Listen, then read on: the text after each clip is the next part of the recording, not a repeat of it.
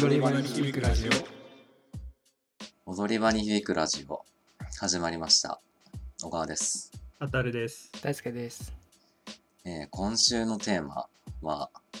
好きなアルバムについてですなかなかえっ、とこれだけ配信とかっていうのが当たり前になってきてくるとアルバムっていう単位で音楽を買うっていう体験は皆さんもはやあんましてないっていう感じもあったりするんで、うん。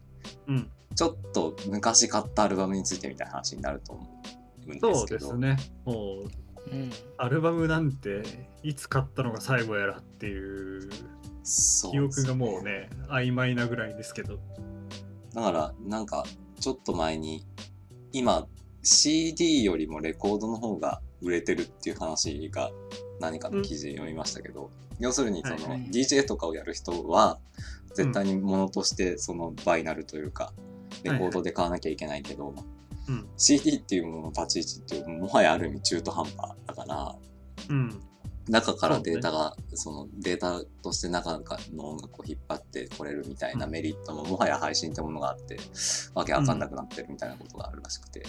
うんううん。うアルバムうんぬんっていうか CD って皆さんいます買ってます？もう全く持って買ってないな。中古のショップに行って、この人のベストアルバム1個持っとくかみたいなので300円だしみたいなので買うとかっていうのは私もありますけどうん。なかなか買わんですよねやはり。そうだね。ほんともう、記憶が大学ぐらいまで遡らないとないかなぐらい。最近なんてほんと、うん、ほんとないな。まず、その CD ショップにも行ってないし、うんあのあ、なんだっけ、ブックオフとか、ああいう中古ショップでも別に CD のコーナー見ないかなっていう感じだよね。もうね、配信があるからね。そもそも俺のパソコンにうん CD ドライブついてないくらいだなって。うん、そう。なるほどね。僕も全く同じ。まあ一応外付けのやつは、そうね。外、うんまあね、めんどくさいなって感じになってきたね。うん、CD を読み込んで同期させてみたいなことももう全然やってないわ。うんまあでもい便利な世の中になったよね。アルバムとかさ、昔、うまあ3000円とかするからさ、そうだね。やっぱり高いなと思ったから、今サブスクとかで聴けるからすごい安上がりかもなっていうのはある。うんうん。探しやすいしね。そうだね。まあその反面というとあれだけど、うん。がなんか昔は割とさ、まあ、CD についてる歌詞カードというか、はい。あまあ、アルバムはさある程度うん。アートワークも多少凝ったやつとかあったじゃん。一応はい。そのアーティストの写真が載ってたりとか、うん。まあ、コンセプトワーク的なのが何かあったりとか。なんかそれを見ながら CD を聴くっていうことがそこそこやってたというかまあそれが普通だったけどうんなんか歌詞をちゃんともう見ないというかねうん一応 iTunes とか、まあ、Spotify とかもどうなのかわかんないけど使ってないから一応歌詞は見れるは見れるんだけど、まあ、なんかそんな機械的に表示された歌詞を見たいわけじゃなかったなあの時はみたいな。なるほどね。うん、まあそんな状態から好きなアルバムについて語るということなんですけれども、はい。いつも通りの感じで誰からいきますか？僕から言ってもいいですかじゃあ。じゃあお願いします。そんなに、うん。まあ、散々今サブスクがどうっていう話をした流れというとあれなんだけどあの僕が一番なんだ記憶に残ってる好きなアルバムというかはい。はあの KinKiKids うんさんのアルバムで、えっ、とね KinKiKids ってアルバムのタイトルが全部アルファベットプラスアルバムっていう感じになるんですけど、A アルバム B アルバムえ C アルバムみたいな感じ、出すごとにそれが更新されていくっていう形なんですけどその中のえーっとねあれと F アルバムかな？が一番記憶に残ってるうん。アルバムでなんで記憶に残ってるかっていうと KinKiKids の堂本剛さんと堂本光一さんのはい。作詞作曲しているうん。曲が一番確か多く入ってるんじゃなかったかなっていううんのがあってうん。でその中のあので堂本剛作詞堂本光一作曲の「愛の塊」っていう曲があってそれのアコースティックバージョンが収録されてるんですけど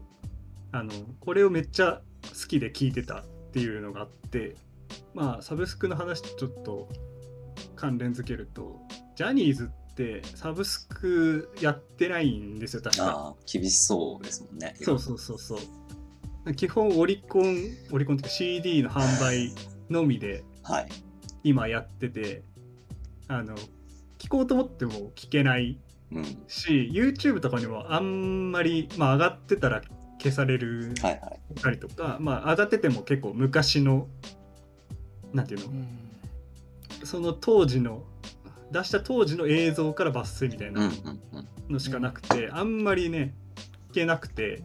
解禁してるのは嵐ぐらいかな。嵐。かな。だからうん。キンキキッズは少なくともやってなくて、うん。なんかすなんかこの、まあ、今回好きなアルバムっていうテーマになった時になんかいろいろあれどうだったかなとか探してみてあの、うん。そういうキンキキッズあの時、まあ、これ多分中学校か高校入ったぐらい最後に買ったアルバムだったんだけどなんか聞きたいなと思ってサブスク調べたけど全然やっぱ出てこなくて。うん。家にはあるんだけどもう手元になくてまた聞きたいなって思ったけど新しく買うのもどうかなって思いながらでも一番記憶には残っててサブスクってやっぱこういうところ掘り下げるの難しいなというかもう過去に出た CD で復刻されてないというかサブスクに載ってないやつってうん。やっぱ聞きづらくなってんだななんかなかったことになるとまでは言わないけどはいはい。うん。なんか Amazon プライムに私ははいはい。入ってるんですけど、はいはい。当然 Amazon に載ってない映画っていくらでもあるはずじゃないですか。はいはい。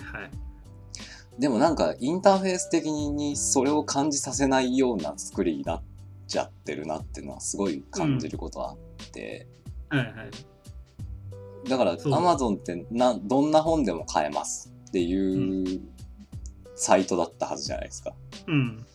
でもそこが動画配信のサブスクとか、まあ配信サービスやるようになったから、うんどんな映画もあるんだろうと思って検索すると DVD しかないとか、でもそれがうん Amazon プライム側からは、の、そのビデオというか Amazon ビデオか。うん。Amazon ビデオからはその DVD のところにアクセスできないようになって、なんあうん。のアクセスしにくい感じになってるから、そうだね検索で引っかからないからなかったように見えるというかね。そうそうそう。もちろん、ちゃんと検索していけば DVD の商品ページに行けはするんだけど、うん。当然その Amazon ビデオ側からしたらその DVD を買ってもらったところで大した儲けにならないからっていうことんかもしれないけど、うん。その、当然配信やってるやつばっか出てくるわけじゃないですか。うんだからなんかその、なかったことにされちゃってる感みたいなのは、すごいわかりますね。そううん。そうだから全然久しぶりに聞きたいっていう感情とさ、まあそうなるとね CD 買いに行かなきゃいけないなっていううん。のもあってなんか敷居が1個上がるというか。うん。うん。まあもちろんレンタルとかもねまだ TSUTAYA さんはね頑張ってはやってはいるんだろうけど、でもなんか全部のやっぱさ CD がその店にあるかどうかって分かんないし探すのも結構手間だしっていうのもあって、なんかあなんかまあ音、まあ、今ね小川くんが言ってくれた映画とかもそうだけどこういう風になんかなかったことにどんどんなってくんだろうなみたいなのがまあジャニーズはね多分そのうちやるんじゃないかっていう風には思うけど、なんか一個まあ思い好きなアルバムと言いつつなんかそのサブスクっていうものの弊害みたいなのを思い出したなっていうのがあって、う、うん。ん。ちょっと上げましたこのアルバムを。次はどちらに行きますか？僕が行きますかね。はい、大好きはい、はい。まあ僕はあその前にあれしようかな。あたるくんのその愛 愛の塊はい。そうね。カラオケあたるくん覚えてないと思うけど、うん。カラオケ行った時に歌ってたなと思ってったなっていうの あのね、そうそう。おあんま覚えてないけど、でも、愛の塊は割とね、よく歌ってた。記憶がある。ね。それとうん。とねそのアルバムどうしてもアルバムって考えた時、うん。今シングル曲うんうん。まあそれと反対するのか分からないけどシングル曲とかってあると思うけど、うんまあ、カラオケでシングル曲歌わずにアルバム曲歌うっていう なんかちょっとな選択にせ狭ま迫られる時あるじゃん迫られるっていうかあるね。そういう時あのあたるくんとカラオケ行った時歌ったのが、あのスピッツの「ホリデー」っていう曲なんだけど、うんああ、はいはい。それスピッツの「はやぶさ」っていうアルバムに入ってるはいはい。そ曲で、うだね。うんあこの曲選んで歌ったんだっていうのを覚えてる。俺もまあ「はやぶさ」ってアルバムすごい好きだったからはいはいはい。中学校ぐらいの時に思い出したなっていうのは。うんうん、中学校が一番やっぱ音楽をちゃんと聴いてた時代だったかなっていうのがかちゃんと聴いてたっていうか、うん買って聴いてたなっていうのがあったかな。それ以降なんか割ともうすぐにレンタルの方に行ったような記憶が。まあ多かったしね。聴きたいなって思った曲が。毎回買ってらんねえやっていうのもあって。うん。だからそれで多分 KinKiKids のアルバムもそこぐらいまでは買ってたんだけどあとはもう他のアルバムアーティストとかも含めてレンタルの方ばっかりに行ってたような記憶があるなと思って。うん。でまあねその俺の選んだアルバムなんだけどはい。やっぱり俺も考えたら中学校ぐらいとか、うん。まあ高校ぐらいの時一番じっくり音楽をアルバム単位で聴き返してのたのかなっていうのが結構あって、うん。でもまあちょっと思い出話ばっかりするのもあれなんで。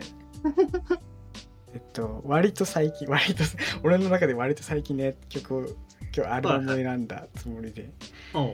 とトライセラトップスの「Songs for the Starlight」っていうアルバムなんだけど、はい。これ2014年ぐらい出てるアルバムでトライセラトップス知ってますか？知りません、僕は。名前は聞いたことはあるけどちゃんと聞いた記憶がないな。なんか有名な曲って、そうね。有名な曲ってって感じだよね。まあ一番有名で言ったら「Going to the Moon」っていう曲があれポカリの CM に使われてたことがあったんだけどあ、そ。まあ、そうれは置いといてこのアルバム「Songs for the Starlight は」うん、そうねしえっ、と、まあ、シングル曲は一切入ってないへ全ー曲初 CD 音源の感じなんで、はいはい。まあ、全くオリジナルアルバムで、うんまあ、その前に多分34年ぐらい前作から間が空いてて。出たアルバムだったんだけどこのアルバムは俺の中ではこの56年、まあ、2014年に出たアルバムなんで56年聴いて聴き続けてなんかアルバム単位でこう投資で聴いてうん、えっとないつの自分の心にもフィットする する。いいいいアルバムだなって思うっていう。ああ、それ、11曲かな。いいな。11曲入ってんだけど。うん。うんまあそう11曲目聞いた時には俺はいつも泣いてるなってか感じ。感じ。恥ずかしいねいやでもなんかそういう体験なんか素直に羨ましいわ。アルバム通しで聴いてみたいなのってあんまりないくって音楽にそこまでなんていうの思い入れが強くない方だったから。そういう体験できる人いいなってすげえ素直に思ったわ。うんなんか、うん、多分コンセプト的にこのアルバムが、えっとうん。まあ、映画だったりうん。宇宙とか、うん。まあ、和田翔和田翔っていう、まあえー作前作詞作曲してるうん。ボーカルその和田翔って、えーお父さんが和田誠、あでへえうん。えーお母さんが平野レミだよね。そうお父さん情報は別にいいけど 奥様では別にいいけどうん。知ってるし。で、えー97年デビューで、まあ、洋楽っぽい感じの、えーうんうん。サウンドでまあグルービーな感じかな。四つ打ちとかが多かったりなんかダンスロックっていう感じのかっこいい。いつもかっこいいバンドだなと思って聴いてる。でまあこの和田翔が作るなんか作詞もそうなんだけど、うん。ん、少年性をあ感じるようなロックな歌詞だったり、うん。まあ恋愛ソングもなんかねなよなよしてんだけどちょっとうん。ああでもないこうでもないみたいな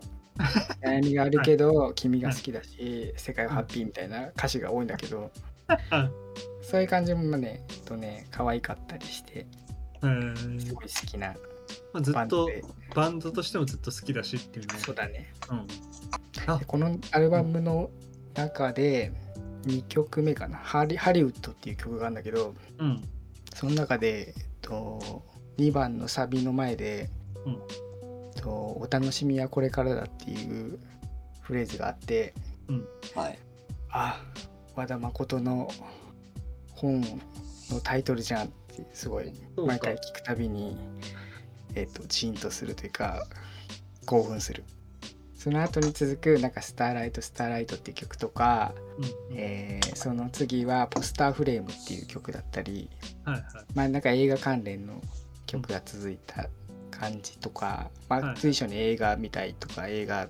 ていう言葉だったりうん。星とか宇宙とかっていう言葉を使ったりして、はい。えーまあ、サウンド面もすごくすごくかっこいいのに合わさって、なんかこう、えー11曲通して、えーすごく俺の、えー胸に突き刺さる アルバムです。あ以上で。以上で。別に恥ずかしがることではないと思いますけど。別にいいじゃん、それは。何この何このなんかレビューをまともにできない感じそんなんやったら俺なんて何もしてないの、レビューらしいことは。レビュー感じ愛の塊が好きって言って終わりだもん。ぜひ聴いてみてもらいたいか、曲でアルバムですねはい。はい聞いてみます。では、続いて、小川さん。なんか、結構、意外とこのテーマってうん悩むところが多くて、うん。最初に買った CD の回でも、私が無類の、あの、サウンドトラック好きであるっていう話をしたと思うんですけど、はいはい。でも、サウンドトラックって、アルバムって言っていいか問題ってやっぱあると思うんですよ。まあ、そうだね。曲数的にはアルバムにだうんけど、それこそ、にね。そのアルバムっていそのなんていうのかなサブスクが当たり前になった時代でこんなこと言ってるのはもはや時代遅れかもしれないけれどもなんかそれこそ大輔さんがアルバムの最後の曲を通しで聴いて最後の曲で泣くんだよねっていう展開があるように、うん。やっぱなんかすごくそのアルバムの中での曲の展開みたいなのがいいっていう話、この曲の後にこの曲入ってくるんだみたいなのがいいっていうことじゃないですか、うん。でも、うんサウンドトラックってやっぱそういう構造にはなってないのでうん。うん。あああそこで使われてたねっていうのが先行してしまうので、はいなかなかその一般的な言うところのアルバムの楽しみ方みたいなことではないなっていうのは思ってうん。まあ自分の記憶みたいなことを探っていっても結構あれはないなみたいなことが結構多いんですけどうん。普通いわゆる普通のアルバムとして好きなのはあの大江千里さんの「オリンピック」っていう。1991年のアルバムなんですけどうん。まあこれがいわゆるその大輔さんとかが言うようなそのアルバムとしての展開が好きっていうのに、まあかろうじて該当するのかなっていうのはあったりはします。うんただ、えーそのアルバムの中でも極端に僕は「You」っていう曲が好きでその曲を聴くためだけにこの CD 買ったみたいな罪悪感もあったりするので ちょっとなーっていうのはあったりするんですけど、うん。それとは逆になんかうん。それこそそのさっき CD のジャケットのなんかあのビジュアルデザインとかの話が出ましたけどはいはい。やっぱ CD になってライナーノーツの分量って増えていいってことになった気がするんですよ。要するに冊子体のやつを挟み込んでいいってことになった段階で、ライナーノーツうん。の分量って結構書いていいってことになったような気がするんですよ。うん。うん。でなんかクラシック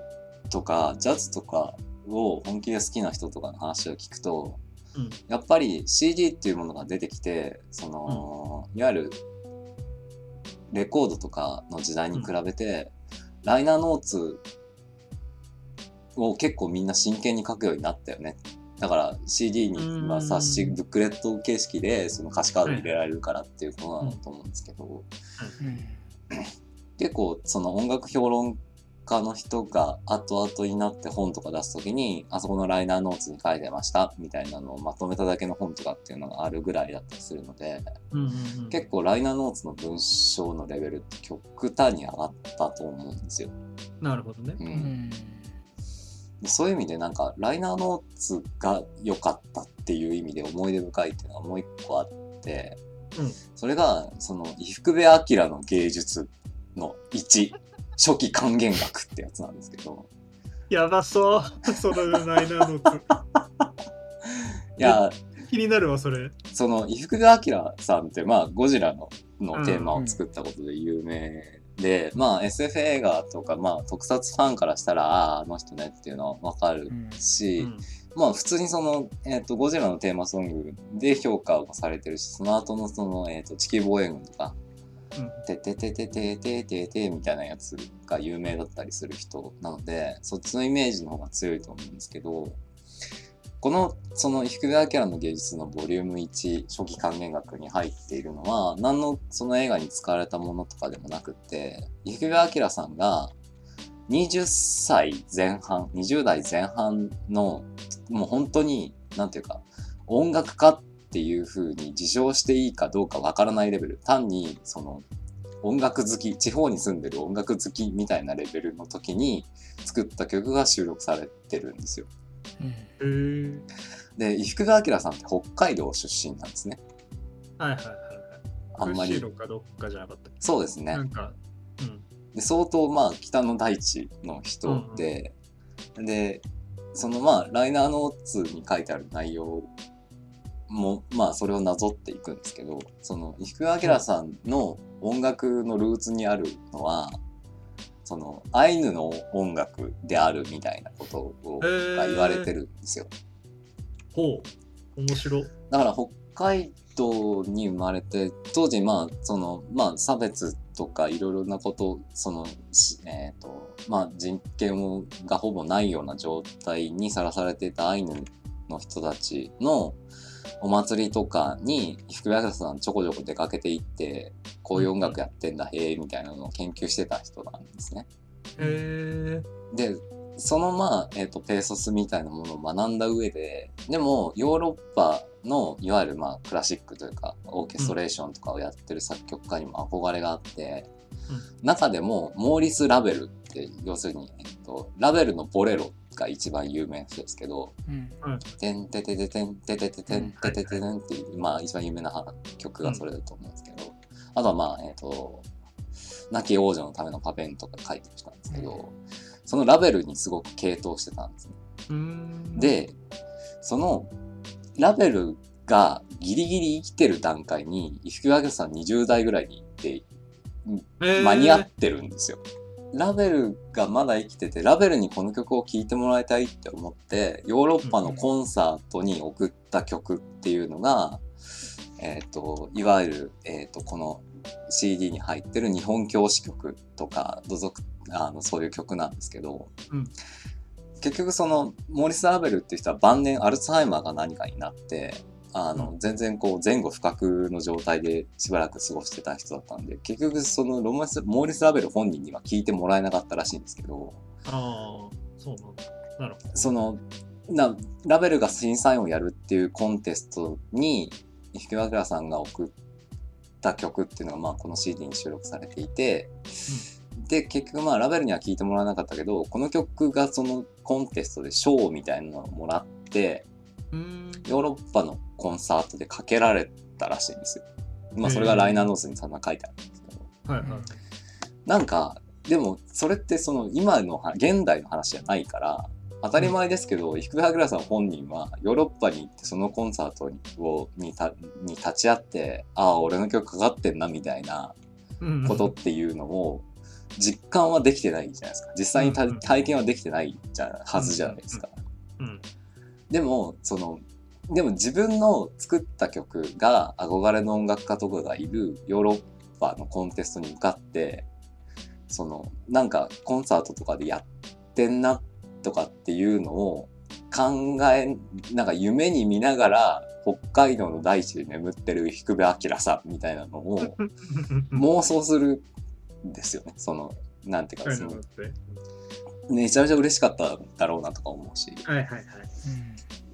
なんかそういう感じのライナーノーツなんですよ。えなんか低部明さん多分教え子か何かがライナーノーツを書いていて、その時多分超嬉しかったんでしょうけどねみたいなことを なんー、か書いてある妙なライナーノーツだったりするんですけど。電気じゃないけど、はいなんかそれに近い形でね。そうそううんででもなんかその結構これをライナーノーツ読んだ時に衝撃だったのがやっぱうんそのモーリス・ラベルとかっていうそのオーケストラの曲とかを書いてるヨーロッパの作曲家の生きていた時代とうん自分たちの時代ってやっぱ一本線が引かれて明確にこうで隔離されるじゃないですか。はいはい。まあ下手なこと言えばベートーベンとかと同じこう引き出しにガーンって入れちゃったりするんですけど。まあそうだね。でもその伊福明っていうまあゴジラの曲作った人だよねっていうぐらいの距離感の人を伝っていけば少なくともラベルには直接的にいけるみたいなのを感じてそのなんかライナーノーツを読んだ時に結構感動したんですよね。ああ、なるほどね。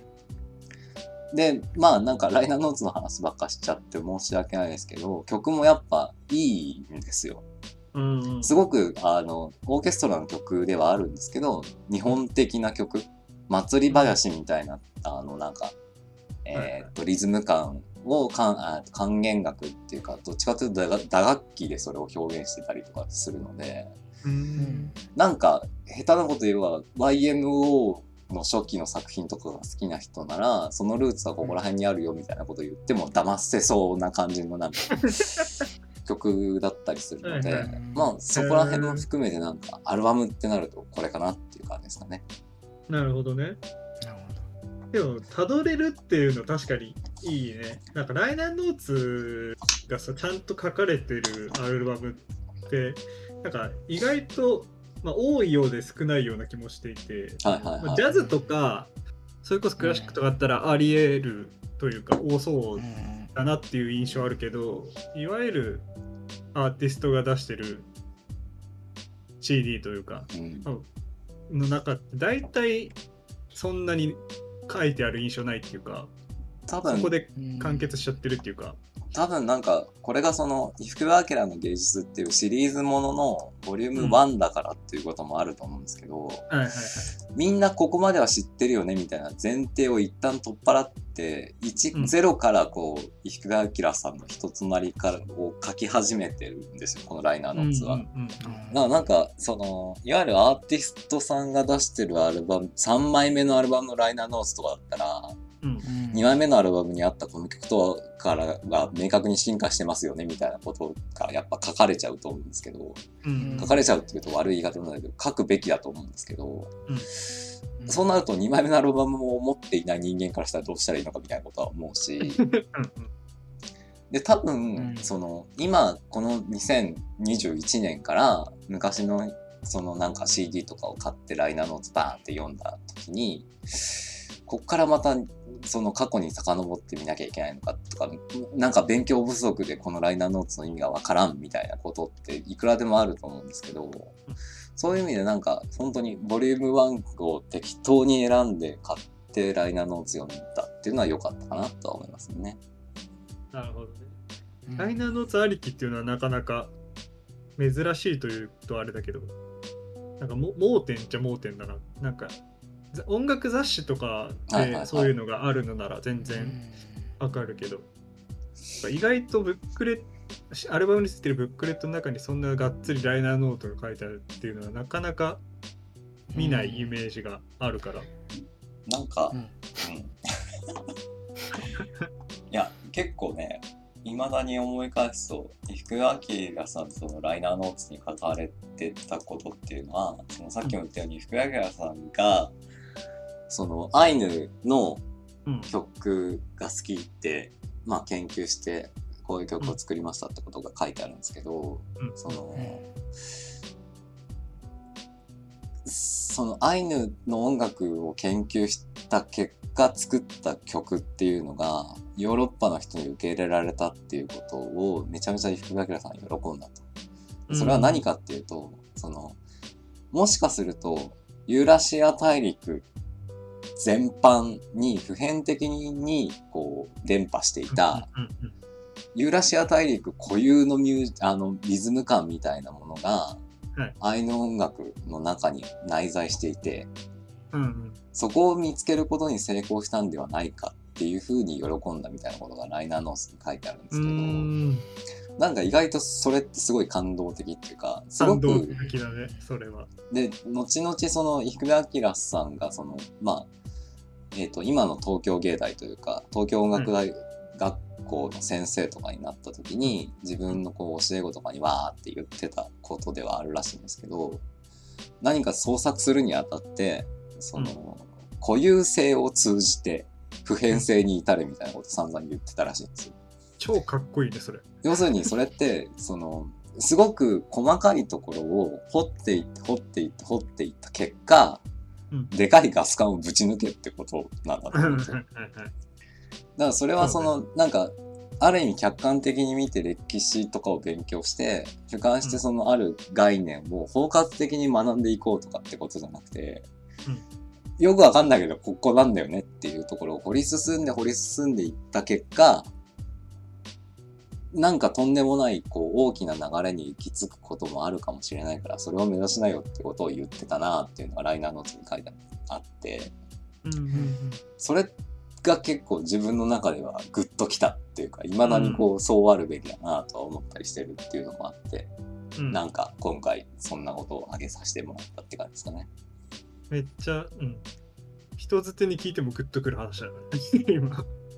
めっちゃかっこいいよ。うん。いや、そうだよなっていう感じですよね。なんかハッとするというか、うん。特にこれ僕聞いたのが大学の図書室でこの CD を貸してた、貸し出してたのを最初に聞いたんですよ。うんまあ自分がいた大学が音楽学部もある大学だったので結構いいそのヘッドホンとか再生機器が揃ってたのでまあ音質もよく聞けたんですけどうんうんすごく狭いところを掘り抜いていった結果大きなところにぶち抜くみたいなのが本当にかっこいいなっていうふうになんていうのかなとなんかその下手なに美術とか勉強してた身からすると、うん当時流行ってた美術の理論みたいなものって村上隆さんとかが出てきた時期だったので。その美術、ね。美術業界っていうルールをゲームのルールをきちんと把握すればいくらでも美術作品がなんか作れるんだみたいな理論が結構こう、うん。結構力を持ってた時代だったりするのでなんかそれとは全く真逆っちゃ真逆でよくわかんないけど掘り進んでいってぶち抜くっていうギャンブルをしろっていうことだっていうふうに勝手に読み替えてうんうん勝手に盛り上がってたっていうような思い出がありますけどね。でもすげえ健全な話でさ、うんなんかすそのまあよ村上隆さんがさやってること、まあ、すごい言ってしまえば要領よく作品を増やすみたいな。話に聞こえるし、まあ言っはいてしまえば作品が見てきてもまあなんかすごく、うん、うん、そういう風に見えるというか。特になんかけそのうん村上隆さんが当時言ってたのっていや欧米だとこれ当たり前だからっていうのと一緒に生きてたと思うんですよ。うんうん。それそれ。でも結局それを追いかけてってもなんかへ変な言い方すると欧米の劣化版にしかならないだろうとしか思わなかったので、うんうん日本人が選ぶんだとしたらこっちの思想だなっていうのはちょっと思ったりはしましたね。そうだね。うんなんかすごく、うん、村上隆さんのインタビューとかも読んで、理屈はわかる。うん、だがしかしっていうところがずっとあったけど、なんか今の話聞いたらそこだっていう感じが、うんそれだよっていう、か一つの答えというかね、発見があってすげえいい話だった。うん。もちろんそれはギャンブルであって誰もがこう、それを実行すればうまくいくってことではないし、うん。むしろその村上隆さんが出てきた理由っていうのはそういう理屈じゃただのギャンブルだよっていうことで出てきてるわけだから本当にうん。真っ向から対立することではあると思うんですけど、なんか、そううん、変に伊福部明さんのその感じっていうのに惹かれてしまったっていうのもあるし、うん。うん。言ってしまうと私がその伊福部明さんの CD を聴いた大学っていうのはうん。伊福部明さんが教えてた大学のなんか、えー更新というんですかね。てか伊福部明さんが教えてた音楽学校が合併してできた大学だったんでああ、はいはい。なるほどね。ここにいたんだみたいなこととかも含めてなんかか本当に勝手に盛り上がってたっていう感じですかね。ファーってなってたっていう感じですかね。うんなんかそれ勝手にハーってなる気持ちはすげえわなんかわかるというか。まあそんなのを聞きつつも大学生活くだらないことばっかりやってたわけですけどね。まあなんかまあそれも含めてリアルだということで受け取ってもらえないかっていうことではい。そんな感じなんですけど。はい。じゃあまあなんかえっ、と一通り終わりましたけどもはいはい。大輔さんに習ってあの 最後に一言ずつ。いやまあアルバムいろいろ聴いてきたアルバム、まあ、今回思い出したけど、まあ、思い出してやっぱりうんまあ45年前でもやっぱりタワレコとかのインストアライブとかではい。アルバム買ってサインしてもらうとかっていうのもうん、よくやってたり東京東京だからアルバム買ってサインしてもらおうとかそういうことはやってたけどやっぱりうん一回パソコンに入れたら CD 取り出さないしなとか アーティスト多分なんか12曲とか11曲とかわかんないけどなんかこういう順番で聴かせようとかっていうのを考えたりしてんだろうなっていうのもなんか考えつつ聞いたりすることはよくありますね。渡くんまた KinKiKids よっぽど好きだったんだろうなと思いました。はい。そうです。僕は中学校の時はもうずっと KinKiKids しか聞いてなかったぐらいだったので、うんあの、なんか狭狭すぎて、せしかも狭いくせに深くもないっていうのがあって、全然なんか音楽の話題になると、毎回、ああ、なんか、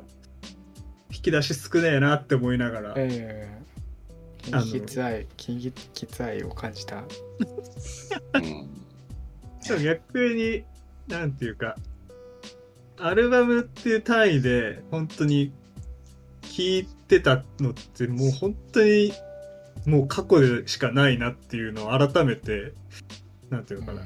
思ったというか、今自分のその、サブスクのプレイリストとか見ても、アルバム単位で入ってるっていうよりか、もう好きな曲をかいつまんでみたいなばっかりだし、うん。なんか、